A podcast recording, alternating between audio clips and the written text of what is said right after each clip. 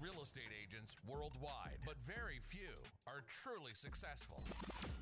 If you want to make more money, build your clientele, and experience true success as a real estate agent, Chastin J. Miles is ready to share the tools, tactics, and secrets with you. Join him now on the Power Unit Success Cast. You know, we'll we'll we'll get it closed.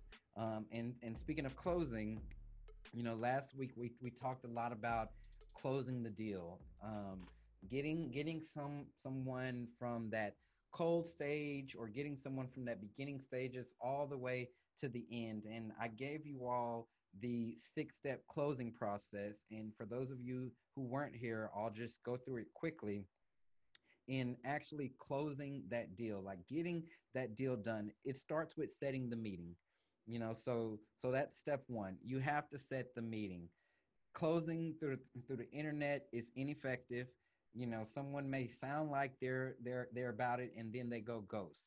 Something happens and like um like sam said earlier something happens when you're face to face with that person. So it's about setting up that, that meeting. When do we set up the meetings? We set up the meetings daily during our power hour okay? Power hour happens daily monday through friday where you're just on the phone calling okay you're just on the phone calling making those connections with people to fill your calendar up with meetings, coffee meetings, lunch meetings, dinner meetings, whatever, buyer consultations, seller consultations. That's what your power hour is for. And we break up power hour into theme days. So on Monday, we're calling our favorite people and our VIPs. One of the first things that you do in Power Unit is you make a list of who your favorite people and your VIP people are. They don't have to be past clients. They don't have to be people who you've worked with. They're just people that you know who are your favorite people that you don't mind sitting down having a cup of coffee with. They they they would help you out in your business if you needed help. Okay, so those are the people that we call on Monday. Tuesday, we do status calls.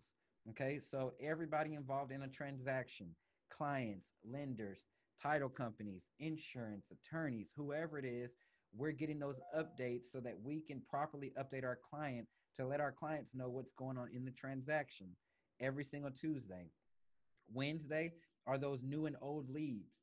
So any leads that you've gotten over the weekend, um, anybody, Holly, that you're you're nurturing who might have said six months, you're you're calling them every Wednesday. Um, you're you're letting them know that you are still there, you're still active, you're just keeping in touch with them, how you doing, all that good stuff. Thursday is our past clients day. So people who you've worked with in the past, it doesn't just have to be real estate past clients. If you had a construction business like like Todd, those are past clients. You're calling them. You're you're letting them know that you're in real estate now. How you doing? Checking up on them. How's their their job, their family. And then Friday, those are our referral partners. So they can be your your builders, your insurance agents, your stylists, whoever it is, whoever you're making a referral partner, you're calling them on on Friday. You're using this power hour, like I said, to set the appointment. That's the first step in the closing process, getting face to face with these people.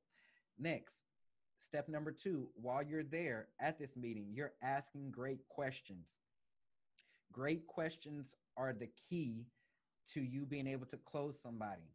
You can't close somebody on just liking them alone. Okay. If you have to pull the the um, tools out of your your briefcase, you need leverage, and the way that you're going to do that is through asking questions, asking them what they're looking for, what's the ideal situation for them, what's their time frame. I'm going to give you some um, questions here in, in just a bit, but you're asking them questions so that way you can use that when you're closing them. Think about it. If you're sitting in an appointment and they're saying, oh, well, we want to think about it, you want to be able to say, oh, well, I know that y'all were in a rush. You know, you wanted to be in somewhere within the next 30 days. The way that our market is moving right now, it's, it's taking around 35 to 45 days to close on a property. So I would suggest that we start today. Is there anything that I didn't mention or anything that, that you want clarification on? So that way you're comfortable enough to move forward today. You want to be able to say that. And the only way that you would know how to say that is if you've asked that question on what's it, what's their um time frame. So, always asking great questions is important in the closing process. Next, listening. I spoke a lot about listening last week, making sure that you're listening. You're not just asking the questions to interview them, okay? You're not just asking the questions to fill them out on, on your form. You're actively listening. You're listening to what they're saying. This is going to be important when we get to rapport building because if you're listening, you have things that you can talk to them about. Okay. You're listening for someone saying they just took a vacation to somewhere, you know, or you're listening to someone saying their mother and father really wants them to purchase a home. Okay. So now you know that their mother and father are probably going to be a big part of this and you might need to get them on board for for showings or you're listening to where they say that they they work. So that way when you're creating that wow experience for them you're randomly sending something to their to their job. You have to listen to these things because a lot of people are going to say things passively. You know it may not be a direct response to a question that you've asked but they've dropped in a little fact there or dropped in a little tidbit that can help you out in closing or creating an experience for them so you are listening like truly listening next you're presenting you're presenting based on their needs. All right. I talked about presenting. When you are closing them, you are closing them based on their needs, not yours. Okay. You're not talking about things that that aren't relevant to them. If they haven't expressed importance of a realtor doing X, Y, and Z, then you're not talking about it. You're hitting the things that are important to them. All right. You're presenting your business in a way that resonates with them, that makes them feel good, that makes them trust you because it's all the things that while you were listening, you heard them say was important to them. Next, now you're moving in for the close. Okay. You're closing them, moving forward with the process, getting your, your paperwork signed, whatever that, that looks like for whatever type of meeting you're, you're having.